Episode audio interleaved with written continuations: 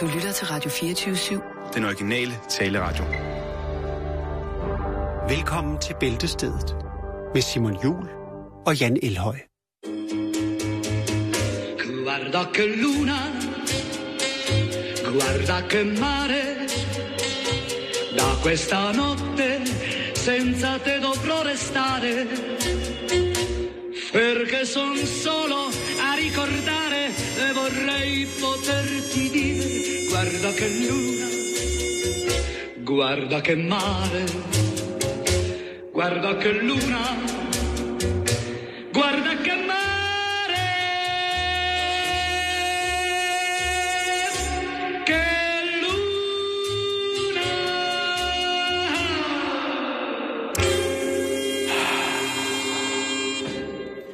God eftermiddag og rigtig hjertelig velkommen til endnu en omgang af Bæltestedet, hvor at skål.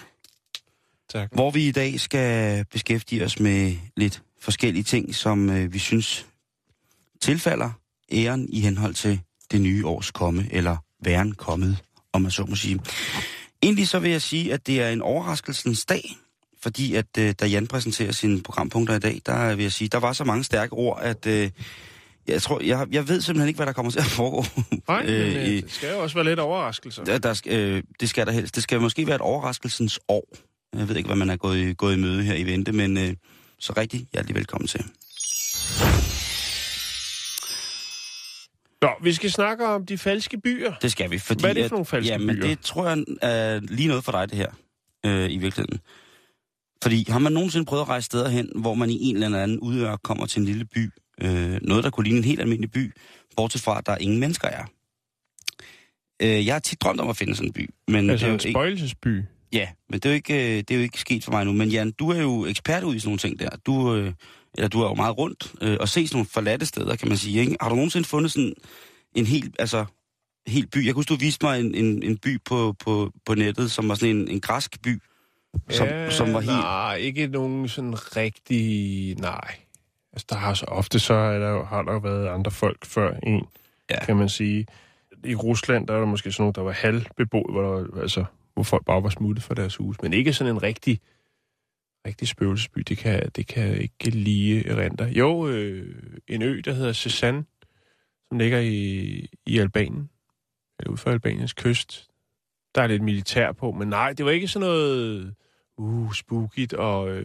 Nej, men det tænker jeg også bare på det der med at komme ind et sted, som er fuldstændig forladt. Jeg har været i en by i Kina, men det er jo så blevet en turistattraktion, kan man sige. Mm. Men hvad er de falske byer? Ja, falske byer, det handler nemlig om, at jeg gik jo i gang med at kigge på nettet efter sådan nogle ting, og så det ved jeg godt, at når man kigger over forladte byer og sådan nogle ting, så jamen så er det jo lidt sådan, at når jeg går ind på nettet, så er det jo sådan på amatørbasis, ikke? Og så kigger jeg så på det her forladte by, og så tænker jeg, hvis man tager derhen, så er det fantastisk, og så glemmer jeg jo, at der er cirka 2-3 millioner andre, der har set på det samme, og så når man kommer ned, så er der sådan en eller anden halvdårlig raverfest med en lille MP3-højtaler, og så står der nogle backpacker med dreadlocks og danser i deres pulderbukser, ikke? Det kunne meget være. Det, for eksempel den by, der hedder Dol i Belgien, som var, hvor man skulle udbygge lufthavnen, så sagde man bare til alle folk, nu må I flytte, vi skal have gang i nogle ting her, og det gjorde så bare, at så kom finanskrisen, og så blev det ikke rigtigt til noget. Og så står der faktisk en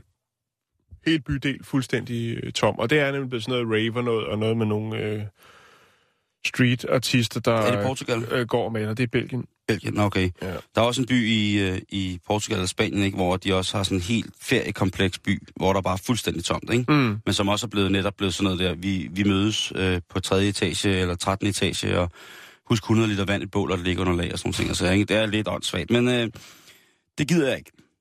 Men man skal jo starte et sted. Og til sidst så fandt jeg en artikel, ikke om forladte byer, men om de falske byer. Og det synes jeg var lidt sjovt, fordi... Hvad er falske byer? Det er byer, som bliver bygget bliver bygget til ikke at skulle have mennesker i, fordi de skal bruges til et eller andet mærkeligt. Det var ret morsomt, fordi under 1. verdenskrig, så i Frankrig, der byggede man faktisk en ret stor kopi af Paris, 15 kilometer nord for Paris. Okay. Vidste du det? Nej, det vidste jeg ikke. Det vidste jeg heller ikke. Og det kan også være, det er en hoax, men det tror jeg ikke. Meningen med det var selvfølgelig, at man skulle prøve at se, at man kunne gøre selve Paris, den gode gamle Paris, gøre den fri for bombeangreb. fra luften. Fordi i Første Verdenskrig, der var man jo begyndt at smide bomber fra flyene. Mm. Men det var ikke som i dag. Det her, det er jo, hvis der overhovedet var radar, så var det sådan noget babyradar. Så det man jo... Babyradar? Ja, det man jo gjorde, det var det, som man vel i dag kalder VFR i flyvning, som hedder Visual Flight Recording, som er altså, at man kigger på landkort, og så kigger man på landemærker nede på selve jorden. Hvilket jo om natten gør, at så kan man for eksempel kun se efter lys. Mm. Og de fleste af de her bombetogter, som ligesom fandt sted, jamen det var om natten på den her måde. Fordi der en ting var, hvad de var gode til at kaste, men noget andet med var, at de faktisk var tilpas gode til at anvende det, der hedder jord til luft. Så de kunne altså finde ud af at skyde på de her flyver, der kom ned. Og det larmede jo også lidt dengang, så man kunne nogle gange høre det lidt. Så finder man altså på, hvad nu, hvis man laver noget, der på mange måder ligner Paris op fra om natten. Nødigt. Og det får de så gjort. For bygget sådan hovedbygningerne, for eksempel, de bygger en kopi af Gare du Nord, altså den store hovedbanegård i Paris, mm-hmm. og de bygger en Champs-Élysées. Ikke altså helt Champs-Élysées, men de bygger sådan så, at lyset ovenfra ser ud som om det er Champs-Élysées. Mm. Og det var sådan virkelig spektakulært, fordi at mange af de bygninger, der var i Paris... findes noget af det stadig i dag? Så? Nej, det findes ikke rigtigt. Det er blevet bombet? Nej, det er jo blevet en del af Paris i dag, kan man sige. Ja, det skulle jeg. Så det er blevet et industrikvarter i dag, tilsvarende. Men de havde for eksempel ansat en hær af kunstnere til at male tagene på husene. Mm-hmm. Specielt glastagene i industrikvartererne i det gamle Paris blev de sat til at male, så det så ud som om, at det var ægte glas. Mm-hmm. Og ja, heldigvis, kan man sige, eller til ærgelse for mange, der sluttede krigen, inden at den her by var færdig, og inden at den kunne stå klar til at skulle kunne vildlede tyske bombefly. Mm. Og ja, som sagt, så bliver den jo så altså bare inddraget i udvidelsen af selve Paris by. Det. Men det er sjovt, at man tænker, at teknologien dengang var af en forfatning, som man tænker, eller det var jo det, den var. Den var jo på sit udviklingsmæssige højdepunkt, kan man sige. At de tænker, vi narrer, altså på god gammeldags vis, så laver vi en narreby. Man har gjort lidt det samme, men alligevel ikke. Men alligevel lidt i Kazakhstan, hvor at russerne jo etablerede verdens største opsendingsområde for rumraketter, og så videre. Og den kaldte man for Baikonur, til trods for, at selve opsendelsesområdet ligger, jeg mener, det er 200 eller 400 kilometer fra byen Baikonur. Så hvis det nu var, at der udbrød krig, og der var nogen, der tænker, nu skal vi lige slå dem tilbage i raketræset her, så bomber vi Baikonur, men så ligger det så 400 kilometer derfra. Kæft, nogle røvhuller. Det er meget smart, ja, men det er nogle røvhuller i forhold til, den, der bor i byen. Der er også en anden en by, der har lavet, under 2. verdenskrig, der laver det samme, altså laver en geografisk narrestreg, mm-hmm. hvor de så også flytter en by. Det er svært at lave i dag. Det går sgu nok ikke, vel? Nej. Det går sgu nok ikke. Der ligger BS med sin satellitklub. Det kunne være Nordkorea måske, der kunne finde på at lave et eller andet. Og når vi nu snakker om Nordkorea, okay. så i 1953, der bliver der bygget en by, der hedder Kijongdang. Og den ligner simpelthen komplet en by, der ligger tæt på den demilitariserede zone i Nordkorea. Mm-hmm. Det er en fuldstændig tokopi, med tro det eller være, bare flyttet 50 kilometer væk. Og den er sådan set, med den historie, du fortalte, det giver jo rigtig, rigtig god mening, at kommunisterne har haft et eller andet form for trip med at sige, jamen, vi siger bare, at den ligger et andet sted, og hvis den ikke er der, så bygger vi den, så kan den blive bombet. Hvorimod, at russerne var nogle røvhuller, fordi at de ligesom kaldte byen noget, som... altså, de gav byen et navn, som faktisk havde mennesker i. Mm, ja. Så den her by, hvis der skulle være noget godt ved Tosselandet, Nordkorea, så må jeg da sige, at den her by, den blev faktisk kun bygget som en skab, altså som en snyder. Folk måtte ikke flytte ind i den. Det er så rimelig fucked up, når man tænker på, at resten af landet mangler boliger, er uden tag over hovedet, har hungersnød og pest i armene og alt muligt mærkeligt. Det her, det er bliver betegnet af regeringen og den store leder, den kære leder og den lidt yngre leder, som en propagandaby. Mm-hmm. For at kunne vise frem, hvad de nordkoreanske arkitekter og ingeniører kan finde ud af. Det er kronen på værket, Jan. Det er prikken over i'et. Mm. Det er sovsen på bøffen. Det man så skulle, det var, at... ja, det er ret dumt. Det man troede, det var, at hvis man stillede den sådan tæt på grænsen, op langs grænsen, så ville man kunne tro, at hvis der var nogen afhoppere fra Nordkorea, som er flygtet til Sydkorea, så ville de så flygte ind i den by, fordi de var så stresset, at de ikke ville vide, hvor de skulle hen, og de ikke havde nogen geografisk fornemmelse, og bla bla bla. Og så ville de flygte ind i den by, og så ville de se, at der var ikke nogen mennesker. Og så ville de finde ud af, at Sydkorea var helt forfærdeligt, og så ville de flygte tilbage igen. For et par år siden, der var jeg i Vilnius i Litauen, som har været udsat for at blive et europæisk kulturby i 2009. Og det vil jo sige, at den her gamle faldefærdige, meget smukke hovedstad fik en kapitalindsprøjtning, sådan at det kunne matche den fornemme heder. Men står du lige nu og skal på hyggeweekend i Litauen, lang weekend i Litauen, hvilket jeg trygt kan anbefale, det er et fantastisk sted, så tjek lige baggårdene i byen, hvis I er i Vilnius. Gå lige ind forbi, og så kig ind i baggårdene, hvor at, du ved, der, facaderne, gaderne, ser fuldstændig nye ud. Helt fantastisk. Men hvis man kigger ind i gårdene, så kan man se, at det altså nærmest er facaderne. Og i 2012, efter en hård vind, der var der altså også mange af de her lidt pyntede... Det er bare kulisser. Nærmest. Ja, var der mange af de kulisser, der måtte lade livet på en lidt grum måde, og ligesom ikke rigtig holdt til... Men jeg tror, at jeg vil fortsætte min søgen, ikke så herligt som dig, på at finde en helt forladt by. Det kunne være ret spændende.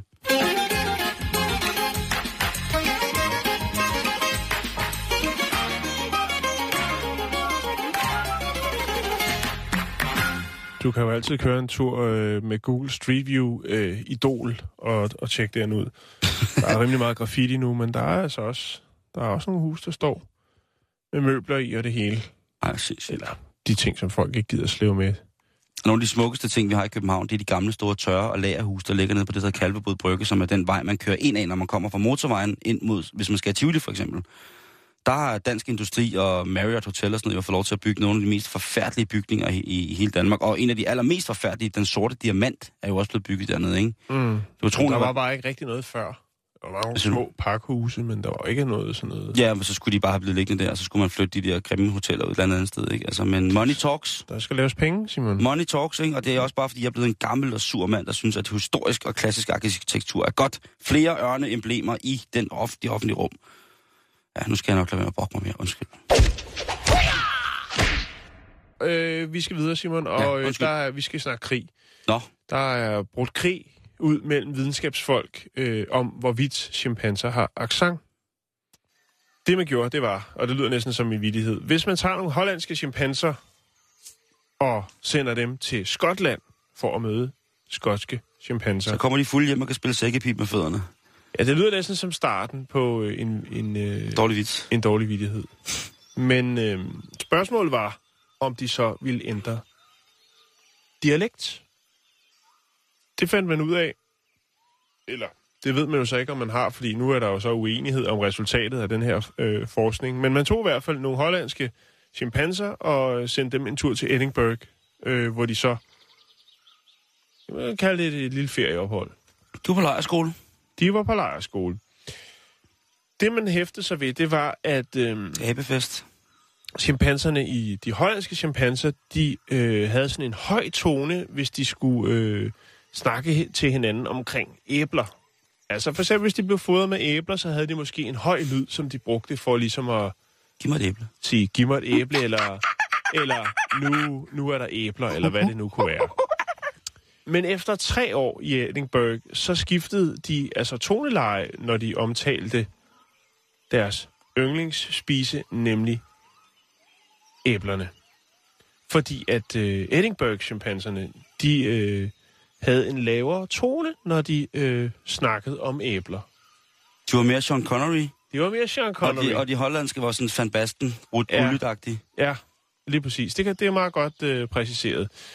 Men nu er det så, at videnskabsfolk jo så er uenige omkring, altså hvorvidt, ligesom at de har, altså man kan kalde det for en accent, at de her sådan, chimpanser, som kom fra Holland, ligesom indordner sig og lærer sproget.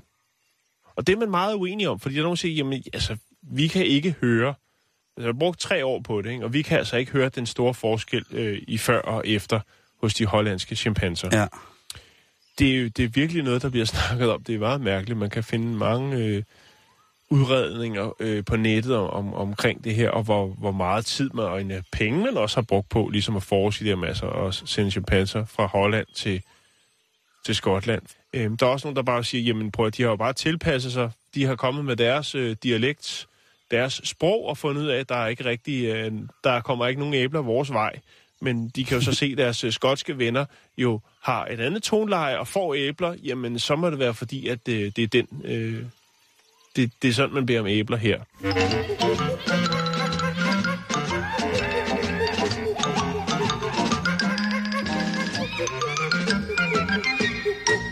Nu har vi jo lige kommet godt ind i det nye år, Jan, kan man sige. Og vi går så et år i møde nu med højtider, som altså næste må vel være påske og fastelavn og sådan noget hejs. Mm-hmm. Sidste år, jamen der blev vi jo igen påduttet noget nyt med sorte fredag.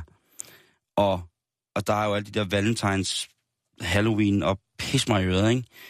Men der er altså også rigtig mange andre traditioner, som jeg synes, vi skal tage til os, hvis det er, at vi går all in på de her lamme traditioner, som jeg vil våge at kalde dem. Fuldstændig unødvendige mersalgskoncepter, som jeg egentlig ikke rigtig kan bruges til særlig meget. Og hvis folk ikke kan finde ud af andet, end at de skal mødes og være sociale, når de har overtrukket deres kontokort, så kan det egentlig være det samme, så har vi tabt på forhånd.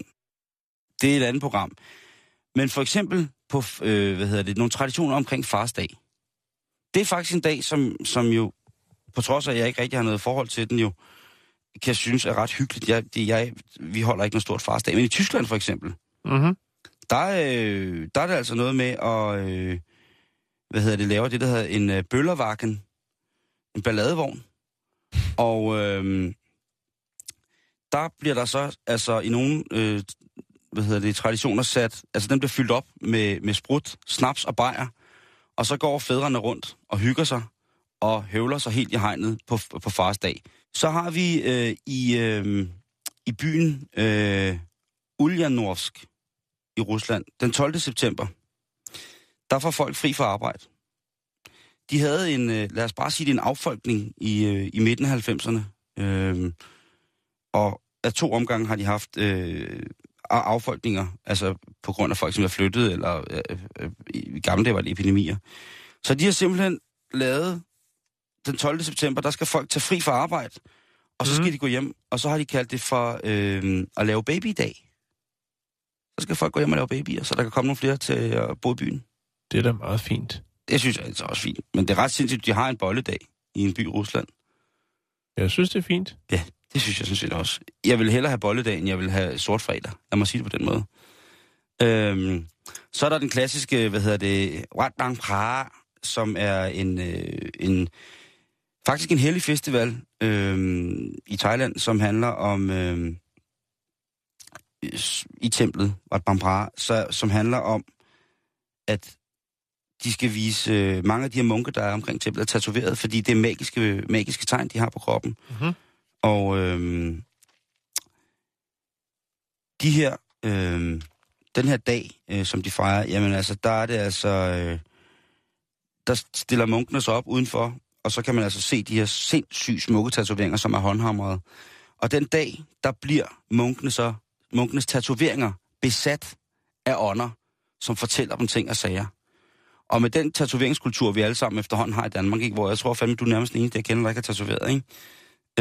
Nej, det er rigtigt. Men der er det ligesom, når de her munke så bliver besat, så har de lov til at gøre alt muligt. Fordi det er ikke dem, der besidder deres krop. Det er den drilske sjæl, den vilde sjæl, den ånden, som besætter tatoveringerne, som styrer kroppen nu. Og der kan de her ellers meget asketiske munke jo altså få lov til at drikke og danse og kokse helt sindssygt. Og det er sådan en, på min to-do-liste, der er det faktisk en ting, som jeg rigtig gerne vil opleve, det der med, at hvor stor en værdi tatoveringerne har, både som symboler, men også som overleveringer. Og selvfølgelig også som traditioner i forhold til kontakt med den åndelige verden. Det er rimelig sindssygt. Det var jo i hvert fald et bud på nogle dage, som vi her i 2016 kunne tillægge os, i stedet for at, ligesom at have de her alle mulige Thanksgiving og alt muligt mærkeligt. Lad os tage nogle dage, som ikke er opstået inden for de sidste 100 år, og så give dem Giv dem et kærligt navn, og lad os få dem til.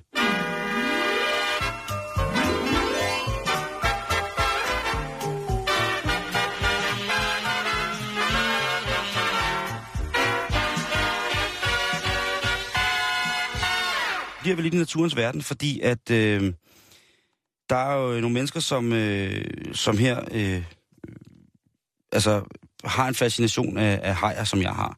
Og der var der en sød person, som spurgte mig egentlig, hvor mange hajer man egentlig har i Danmark.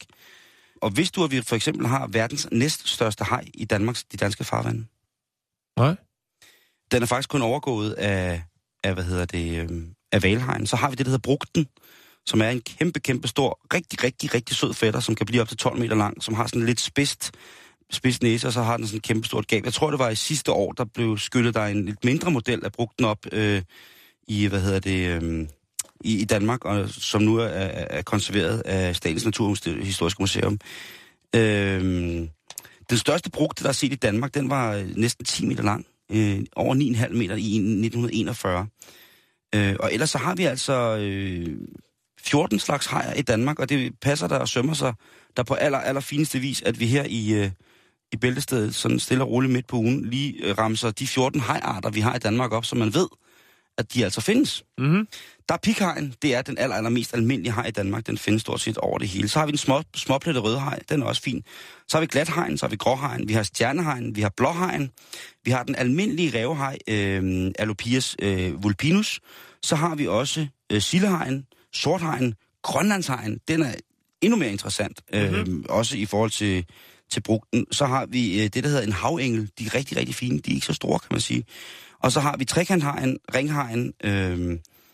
Men igen, så kan vi altså bryste os af i Danmark, at vi har en af verdens allerstørste hajarter her. Og det skal man jo ikke gemme sig af. Set dem. Den er rigtig fin. Jeg kan lige vise dig den her, faktisk. Og den er ikke sporfarlig. Den er meget, meget sky, og vi ved faktisk, i forhold til, at det er så stort et væsen, der lever i vores farvand, så ved vi faktisk ikke skide meget om brugter. Den er fuldstændig vegetarisk. Det kan godt være, der ryger en lille hundestejl imellem gang med. Den har altså et gab, som er tilpas stort til, den bare ligesom filtrerer igennem. Men ellers, så vil jeg sige, at så ved vi ikke specielt pisse meget om den. Hajer i Danmark er jo som sådan ikke fredet, kan man sige. Hvis man fisker og fanger en haj, så kan man jo bruge den til noget. Og man engang grillede en. Engang grillede haj. Hvad siger du? Det smagte helvedes til. Har du grillet den? Husker du at udvande den? Ingen idé. Nej, det skal man så lige... det skal man... det skal man kun, fordi det var sjovt. Ja. Så må... så den må man gerne udvande. Hajer, de deres, hvad kan man sige, deres urinstoffer kommer ligesom ud igennem deres kød og deres hud. Mm-hmm. Så det kan komme til at smage ret grelt på et tidspunkt. Men det må man jo lige spørge sin fiskemand om, hvis det er, at man har lyst til at spise lidt haj. Men altså hajerne har 400 millioner år på fucking dinosaurerne. Slap nu af. Altså, før der dinosaurer, ikke, så var der bare top mange hajer.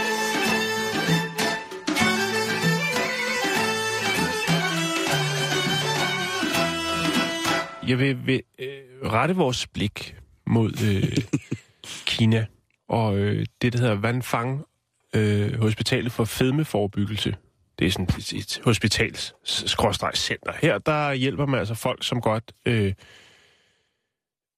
jeg vil ikke sige godt, folk, der godt vil ned i vægt. Jeg vil sige folk, der er nødt til at komme ned i vægt. Der er jo en væsentlig forskel. Fordi der er jo folk, som...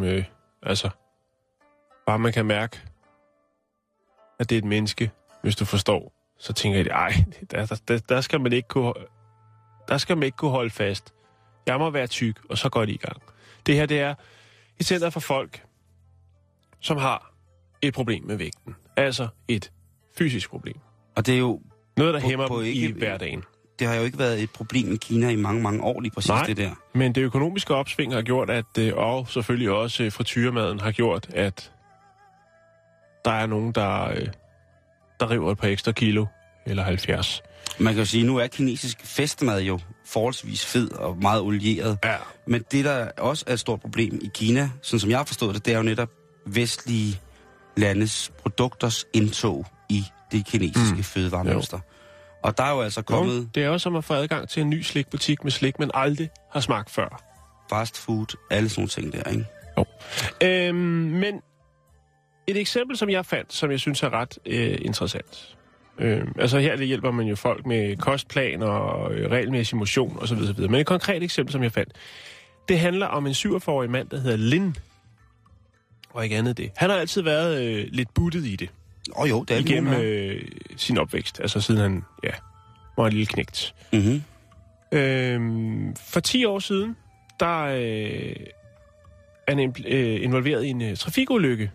Og det giver ham nogle men, som gør, at hans livsstil bliver mere stillesiddende. Og det gør selvfølgelig også, at hans vægt, den eksploderer.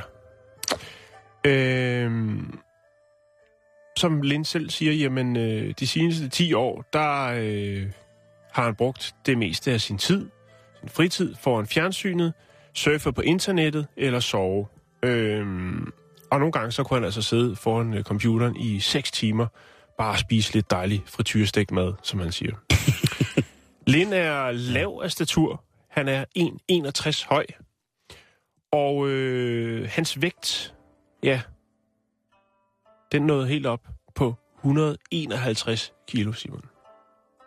Ja, så man altså, ja. Hvis man er 1,61 høj og vejer 150 kilo, det vil jeg jo godt medgå af ret svulstigt. Ja. Han blev diagnostiseret med type 2-diabetes, hjertekarsygdomme, forhøjet blodtryk, høj kolesteroltal, altså højt blodsukker, søvnapnøbe også. Så han tog hele pakken.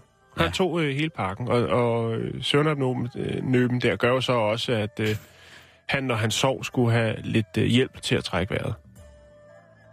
Ja, han har fået hele den vestlige forplejningspakkes goder direkte ind, og så med det har han også fået følgevirkninger, ikke? Jo. Han sagde, det var svært for ham. Hans soveværelse ligger på 3. sal. Det var svært for ham ligesom at nå derop, bare for at hvile sig. Og han skulle faktisk hvile sig 2 gange, for at nå op i seng. Det vil sige, på hver etage, så skulle jeg lige have et nap, for at nå helt op til det store nap. Men hospitalet ville jo så godt hjælpe ham med at komme på rette kurs igen. Og han indgik et samarbejde med dem, og det gjorde han for 1 år siden. Lin skulle jo, hvad skal man sige, ændre kostvaner, men han besluttede sig faktisk også for at droppe internettet og sin smartphone. Fordi det var ligesom der, han jo var meget, meget passiv. Han sank hen. Så derfor så droppede han internettet. Okay. Han har afmeldt det. Og udover det, så droppede han også sin smartphone og fik sig en god gammeldags fastnet-telefon. Okay. Og det var jo, ja, så selvfølgelig også tvinge sig selv til at være lidt mere fysisk. Ja. Og hans vægt, Simon, efter det her år, den er 74 kilo. Det vil sige, at han har næsten halveret sin vægt. Han har smidt 77 kilo. Ej, var det flot. Det er crazy. 77 kilo. Altså, han har stort set halveret sin vægt. Han har fået sit liv tilbage. Ja. Jeg har ikke kunnet finde nogen billeder af ham. Nej. Hverken i kinesiske medier eller noget. Jeg tror måske også, det er, fordi han måske godt er anonym. Men det er jo en glædeshistorie, og det er jo Wanfang Hospitalets, det her center jo for fedmeforebyggelse, som har bragt historien, fordi det er en succeshistorie. Og man kan sige, hvis man kan være så dedikeret, og så smide så mange kilo, altså halvdelen af ens vægt, ja, så er det godt nok vildt. Der er stor respekt herfra. Jeg ved, at Lin ikke lytter med, men derfor kan vi jo godt anerkende hans dedikation. Og altså, ja, den stillesiddende livsstil, som jo er den, vi har gang i lige nu, i den talende stund, det er altså en af de største årsager til fedme. Verdens Sundhedsorganisationen WHO, de har i faktisk næsten for 1 år siden, der har de ligesom kigget på det her problem med kinesisk overvægt. Og det er jo en madkultur, som indeholder rigtig, rigtig meget ris. Ja. Altså kulhydrater. Og hvidt brød, for eksempel, ikke? Ja. Og så er der jo så kommet de her, blandt andet, ting, som er rigtig, rigtig farlige for kineserne. Ja, for tyrestegt mad også, ikke? Altså. Jo, frityrestegning, men det har jo tit været sådan, at når man spiser rigtig kinesisk mad, hvis man mindre det er sådan en festmåltid, så når man får frityrestegning mad, så får man jo en lille bitte mængde af det, ikke? Mm. Og så er der nogle dampede grøntsager, men der er jo, altså den kinesiske festmad er meget fed, det kan man ikke komme udenom, det er sådan set ligegyldigt, hvor man er i Kina. Men WHO, de har for længst forudset, at 50-57% af den kinesiske befolkning faktisk inden for de næste 2 år vil være overvægtige. Ja.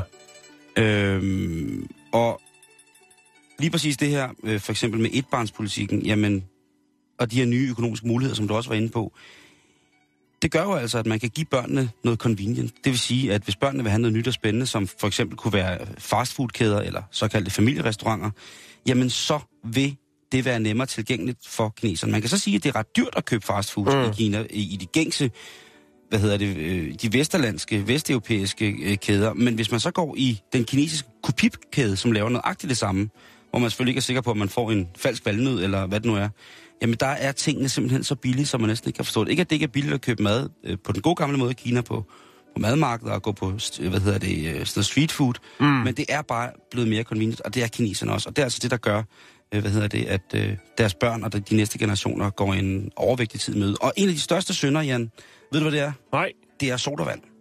Det er sukkerholdige drikke fra vestlige brands, som altså er trådt ind i Kina, og som nu brager afsted og sælger for millioner og milliarder. Jeg skal undgå her at nævne navn, men det er ret vildt. Plus, at en ting, som du også sagde, det der med motion og de stillesiddende tilbud, der dukker op. I gamle dage, der var den kinesiske folkeånd jo lige med for eksempel det at cykle. Ja. Det kan jeg godt huske, når man så noget fra Kina i folkeskolen, så var der altid rigtig mange nogen, der cyklede. En eller anden glad lille mand, der kom med en rishat og 2 ænder i et bur af cyklerne. Flere og flere af de her kinesiske folk, de vælger at fravælge cyklen nu, fordi der er kommet offentlige transporttilbud, og det er blevet mere tilgængeligt for eksempel at kunne køre og få en bil. I mange år i Kina, der var det jo ikke sådan bare lige at gå ud og købe en bil, men det har det altså været blevet nemmere inden for de sidste 10-15 år. Det har jo altså så også gjort, at folk jo så er blevet meget mere dovne. Men det er virkelig interessant, at sådan nogle ting sker. Og kineserne, de er jo faktisk ikke særlig glade for det. De er faktisk ret kede af det her, og synes, at det er en folkesygdom, når man jo i Kina, i den for eksempel kommunistiske side, har sat det folkets fælles helbred har man sat meget højt, blandt andet med det her, med at dyrke morgengymnastik på store åbne pladser. Som Tai Chi. Præcis. Så, og den nye, vi har haft her for, er det en måneds tid siden, den der nye, man begyndte at kunne se rundt omkring i Kina, hvor folk kravler på alle 4, som vi ikke helt fandt ud af, hvad var. Abegangen, ja. Jo. Det er ret vildt. Nå, ja, men det var det, Simon. Super. Vi skal videre. Det skal vi. Formodøj. Nå, vi skal snakke træer. Eller træ. Vi skal ud i en... Vi skal snakke takstræ. Gamle træer.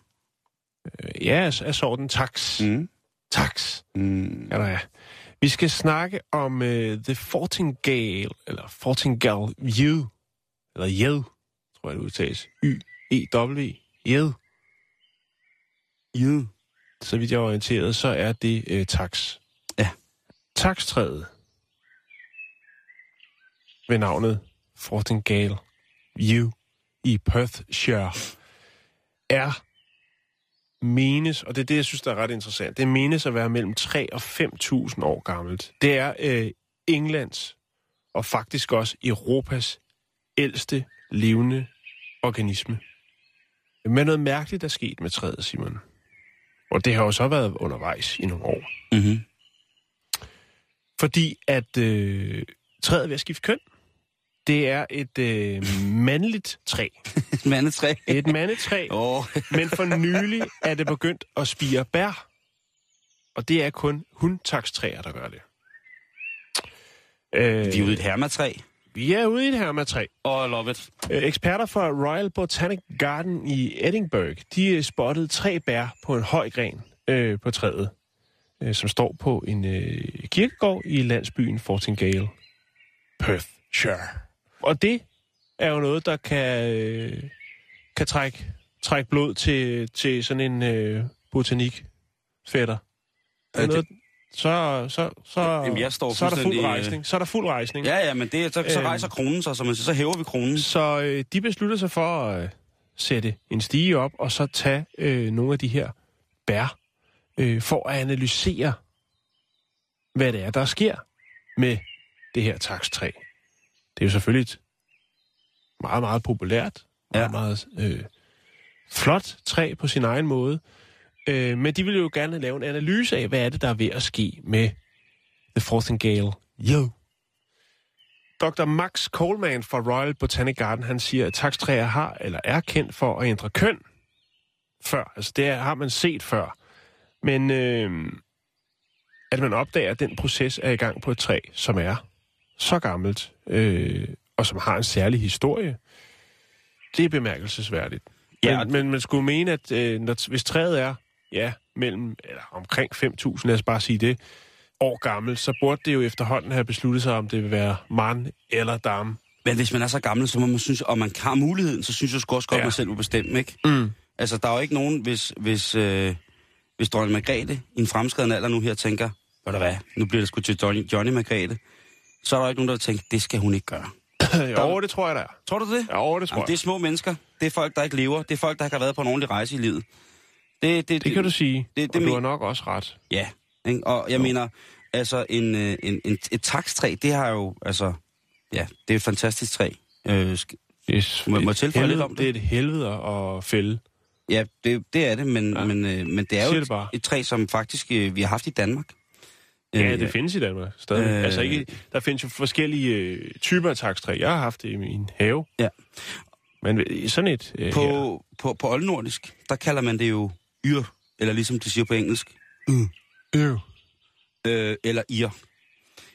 Og man har jo faktisk, i forhold til den nordiske mytologi, så har man jo haft en meget, meget tæt tilknytning til taks eller yretræet, fordi at man jo har gættet på, hvad Yggdrasil var for et træ. Yggdrasil, som jo er kendt som livets træ. Og det siges jo enten at være et asketræ, eller faktisk er der også nogen, der siger, det kunne faktisk også godt have været et yretræ, eller en almindelig tak, som man kalder det. Ja, må jeg sige, at jeg så da gerne, at man kunne få nogle store takstræer et eller andet sted. Ja. Og så er der nogle smukke bær. Har du set bæret? Det er sådan nogle små røde nogen, ikke? Så jeg husker. Jo. Det var der også på mit takstræ. Nå, men altså, hvad kan man sige? Træet har jo overlevet tidens tand, fordi at de jo, eftersom der kom mere og mere fokus på det her træ igennem århundrede, kan man sige, så har folk jo taget stykker af træet med som souvenirs, altså bark og den slags. Ja. Og så kan man også sige, det som der sker med mange gamle træer, det er jo, at de mister deres, sådan, hvad skal man sige, den indre stamme, den forsvinder jo hen ad vejen.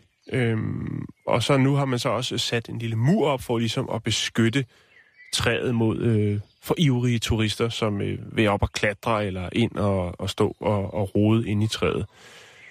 Hvad er det så? Altså, det er jo ret nemt at konstatere, om det er et mandetræ eller et dametræ. Man siger, mandetræerne får bitte små blomster, der producerer pollen, og hundtræerne, de får lyserøde bær, eller røde bær, fra efterår og så ind i vinteren. Det er den måde, man kan konstatere det på. Jeg kom straks til at tænke på en af de ældste træer, vi har i Danmark, så vidt jeg ved, det er jo egetræet, der står i Klampenborg, nord for København, som er et egetræ, og som menes at være omkring 1200 år gammel. Og det har nemlig også, den indre stamme, den er væk. Man kan gå ind i det træ, hvilket er ret sjovt. Navnet til det træ, Simon, det skyldes en katolsk skovfoged i 1800-tallet, brugte træet som bedekammer. Er det rigtigt? Ja. For sindssygt. Det og så har, udover det, så har hulningen i træet også været brugt til opbevaring af tørv. Men altså, vi kan prale med, at vi har et træ, der i hvert fald er 1200 år gammel, men i Perthshire, der har man så altså det her sådan, gamle takstræ, The Fortingall Yew, som er træt. Som er i en alder af plus minus, skal vi sige 5.000 år, er ved at skifte køn, muligvis. Ja. Jeg har et lille fakt omkring det her træ. Nu gik jeg lige på Wikipedia, Jan, og det er faktisk rigtig, rigtig fantastisk. Fordi det er Wikipedia, eller hvad? Ja, det er det også. Men omkring det her takstræ, som du har fortalt os så flot om. Og så kommer vi til en af vores mærkeserier, Jan, fordi medicinsk, der er taks altså også rigtig, rigtig godt, fordi det indeholder taxaner. Og herunder taxaner, der indeholder den helt specifikke Pak di Taksel, som er i Taksol, og Dosi Taksel i Taksotere. Og det siger mig ikke noget. Det siger mig heller ikke noget, men nu skal du høre her. Det lyder helt kanon. Jeg er sikker på... Prøv nu at holde op med at drille mig. De her to mærkelige ord, som også er ting, der rent faktisk findes, mm-hmm. det er effektive i brug i kemoterapi. Blandt andet i behandling af æggestokkræft, lungekræft og brystkræft. Og lige præcis de her komponenter fra takstræet, de har altså forstærket medicinindustriens interesse for træet. Y el resultado salta a la vista, apostando al éxito en cada paso, años tras años, con un sólido crecimiento, superándose con cada experiencia en todas sus presentaciones. Jeg faldt over en... Vi skal snakke om... Vi skal ikke snakke om hende. En kvinde, der hedder Miki Agrawal, som er sådan en... hun holder foredrag og skriver bøger om at have det gode liv og være iværksætter og... jamen alt muligt. Alt det fede, Simon. Det har hun gang med. At have det gode liv og jamen alt. Hun holder masser af foredrag i USA. Og, hvad er det gode liv? Er det noget med Jesus? Eller nej, det er det ikke. Det er bare det gode liv, hvor du lever frit. Og ånder for lige det, du har lyst til. Oh, okay, ja. Altså freedom, carpe diem. Ja, hvordan man innoverer i en verden fuld af fart og støj. Jamen, hun er... Okay. Ja, men hun har i hvert fald været ude og sige... Er hun konsulent, sådan en form for... Ja, hun kan det hele. Lad os bare sige sådan. Det er sgu svært, lige at definere. Men hun i hvert fald... Der er nogle folk, der lytter til hende, og hun har været ude og sige i et interview, som så har spredt sig lidt rundt omkring på nettet, at nu må amerikanerne simpelthen komme i gang med at bruge bidet. Fordi det der med toiletpapir, det er simpelthen noget svineri på flere niveauer. Altså det her med... Det der, man altid kommer til at pisse i, når man kommer på et fint hotel? Ja. Det der, som ligner et kvart toilet? Det er en halv håndvask, eller en sænket håndvask. Ja, eller hvad man nu er. Eller hvad man skal sige. Jeg har aldrig... Altså... Nej. Ja. Det kan sige så også bare noget om min normale personlige hygiejne. Men det er... Altså... Hun snakker konkret om noget, der hedder Toshi, som jo så er et sæde, der passer til de fleste amerikanske toiletter, som har, altså det tager 10 minutter at installere, og den renser rumpen langt bedre end, og bedre for miljøet, end det at bruge toiletpapir. Jeg ved ikke, jeg kan ikke helt finde ud af, hvorfor hun ligesom har kastet sig over det her. Der er selvfølgelig nogle miljøaspekter af det. Og i gennemsnit, der bruger en amerikaner 57 stykker toiletpapir om dagen og 25 kilo om året. Men hvor mange liter vand bruger de så, hvis de skal sprøjte sine nominer? Ja, det er jo netop det. Bliver det bedre så? Altså, det ved jeg ikke. Er numsegusen mere miljøvenlig end man kunne også lade være med at bruge 57 stykker toiletpapir om dagen, ikke? Mm. Altså, amerikanerne har det svært med bidet. De synes, det er beskidt og pinligt og altså bare underligt, det her med lige at spule efter, man har gjort sine ting. Men altså, der siger folk, som ved noget om den slags, altså sundhedsfaglige folk, jamen altså, kom videre... Et bidet er langt bedre end toiletpapir og hjælper med at forhindre urinvejsinfektioner og andre lidelser. Altså, og efterlader det hele langt friskere på mange niveauer. Også efter sex, under menstruation osv. Det er også til stor hjælp for folk med hæmorider, diarré, udslæt, infektioner osv. Og hvad altså... Hvad så, Simon? Så tænker jeg, at vi lige skulle kigge lidt på det her med toiletpapiret. Vi bruger jo meget toiletpapir i Danmark. Der findes jo også nogle lande, hvor man slet ikke må smide toiletpapir i toilettet. Ja. Men hvor der er en lille fin spand ved siden af, som hvis man er heldig, så kan man ramme den.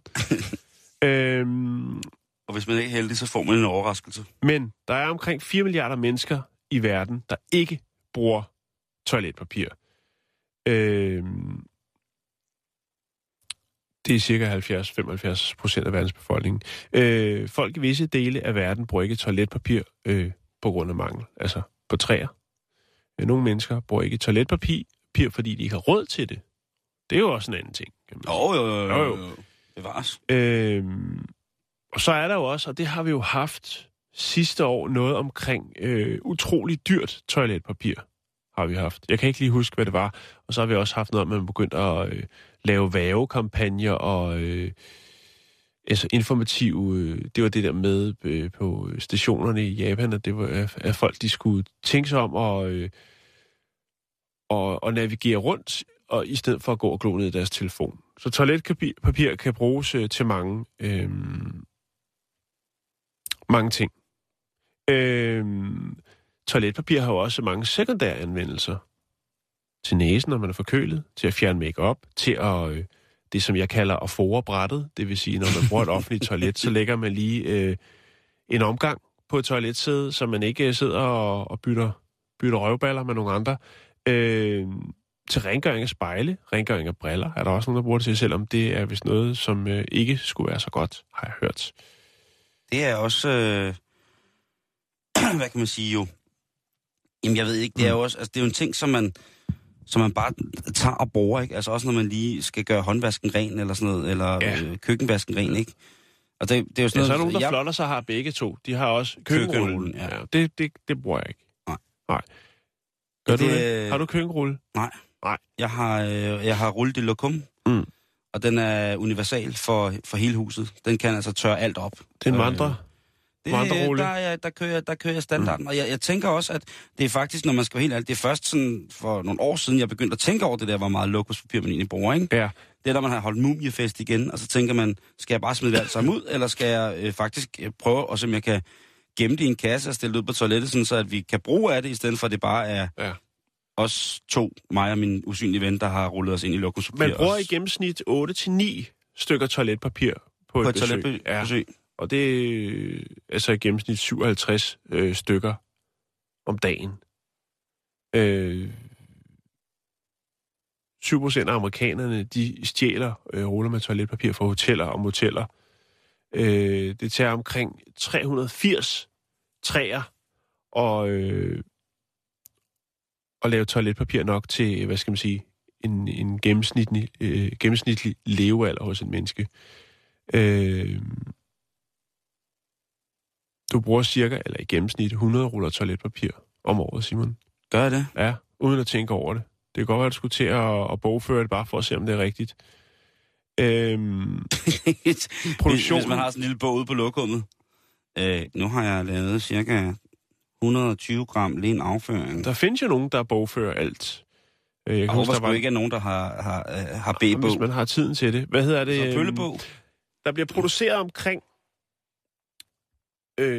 83 millioner ruller lokumspapir om dagen. Lokums- eller toiletpapir bliver også brugt til at lave kjoler af til tider, eller til mumiefest, som du sagde.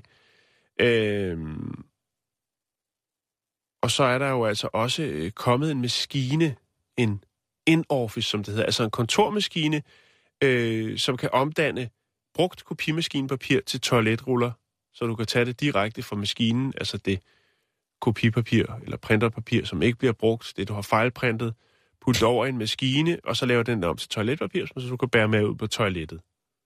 Det er ret smart. Jeg synes, at det er noget, som man kan tage og føre igennem her det her år med at sige, skulle man egentlig holde styr på, hvor meget lokumspapir man bruger? Jeg tror, de færreste har tid til det. Men det tror jeg også, men så skulle man... Og det med bidet, jeg ved ikke, du har ret i det med vandet. Nu er der måske forskel på det vand, vi har i Danmark, og det vand, som man har i USA. Fordi at... jeg ved ikke, om der er nogen steder i USA, jeg tror, man overhovedet drikker altså grundvandet. Jeg tror, altså drikker fra hanen, kan man sige. Det er vel lidt værre her, fordi der har vi så dejligt, fint vand, vi skal værdsætte. Og det føles fuldstændig dumt, at vi har drikkevand i toilettet på en eller anden... Altså, jeg tror på det der med, at man... Hvad fanden var det, jeg skulle sige til dig? Nej, jeg tror på det der med, at man jo... Hvis man bliver god til at bruge bidet, så vil man virkelig kunne op sig i forhold til ens toiletbrug. Men det er jo også noget træning. Jo, men det er også lidt gammelt. At få strålen til at ramme lige munden uden tænder, og rense, og lave bevægelsen, der gør, at man får sådan ringrenset, og så ellers er klar til at gå videre og møde dagen med ring. Men jeg tror også, at bidet er lidt old school, men måske mere skulle kigge mod japanerne, jo, som har fuldautomatiske toiletter, som lige ved, hvor krydset sidder, der skal spules, og så videre. Og det bruger ikke særlig meget vand. Og det er faktisk ret rart. Til gengæld så bruger det rigtig meget strøm på at holde lokumsbrættet varmt og på at producere de der lokumsbrætter. Jo, men så kan man blive ved. Hvis det er grøn energi, så går det nok, men det er det sikkert ikke. Og heller ikke materialerne er så grønne. Patentet på toiletpapir, det er 124 år gammelt, og der har været meget diskussion om toiletpapir, hvordan skal det hænge, når det hænger. Og der er der jo så nogen, der er simpelthen en, der har sagt, prøv at høre, nu gider jeg ikke høre mere. Jeg gider ikke flere diskussioner. Skal det køre ind langs væggen, eller skal det hænge, sådan så det er let tilgængeligt? Og hvis man kigger på patentet, der blev tegnet af amerikaneren Seth Wheeler i 1891, hvor man så ser opfinderen af toiletrullens tegning. Opfinderen af toiletrullens tegning. Af toiletrullen. Det er sejt. Så hænger den ud af. Så den skal ikke køre langs væggen, den skal hænge ud af. Det er sådan, det er tiltænkt, og jeg er fuldstændig enig, det er sådan, det skal være, fordi det andet, det er sgu lidt klamt på en eller anden måde. Så sidder du der med sådan lidt bakterier på fingrene, og så kører du den ind langs væggen, og det gør den næste også. Og så, men der vil have nogle ekstra sygedage, men det er der vist ikke nogen, der er specielt interesseret i. Jeg tror, når toiletpapiret hænger så tæt på tynden, som langt de fleste toiletruller gør, så tror jeg, at bakteriefloraen, bakteriefrekvensen, bakteriekoncentrationen er stort set den samme, som hvis den hænger op ad væggen. Men ved du hvad, Simon? Man skal jo have lidt snavs.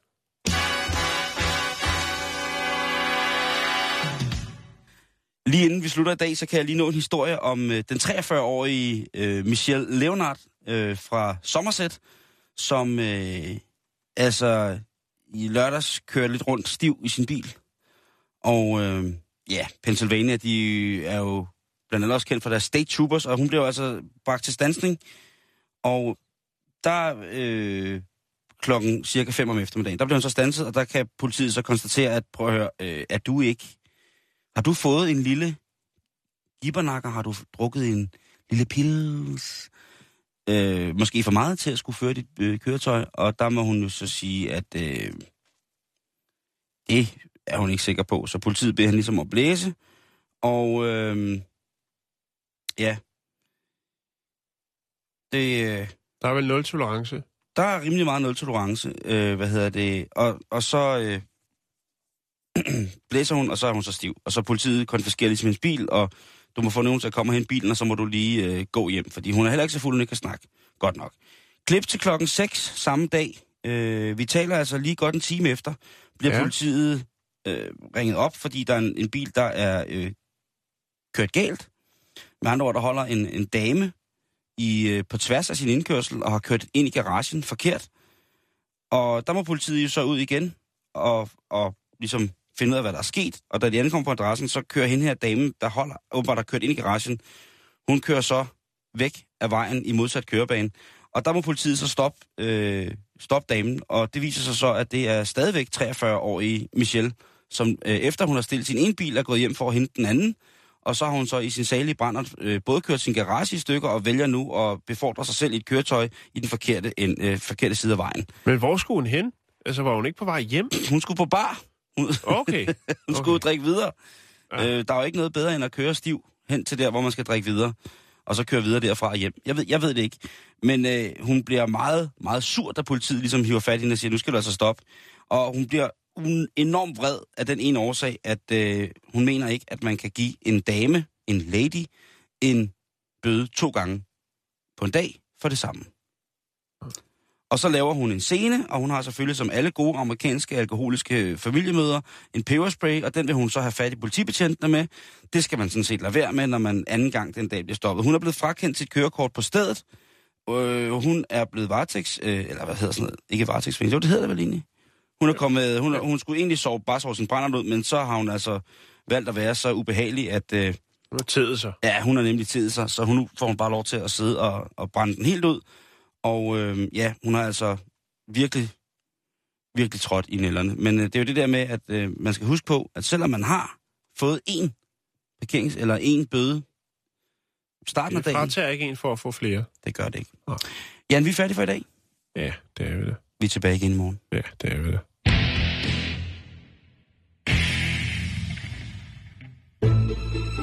Du lytter til Radio 24/7. Om lidt er der nyheder.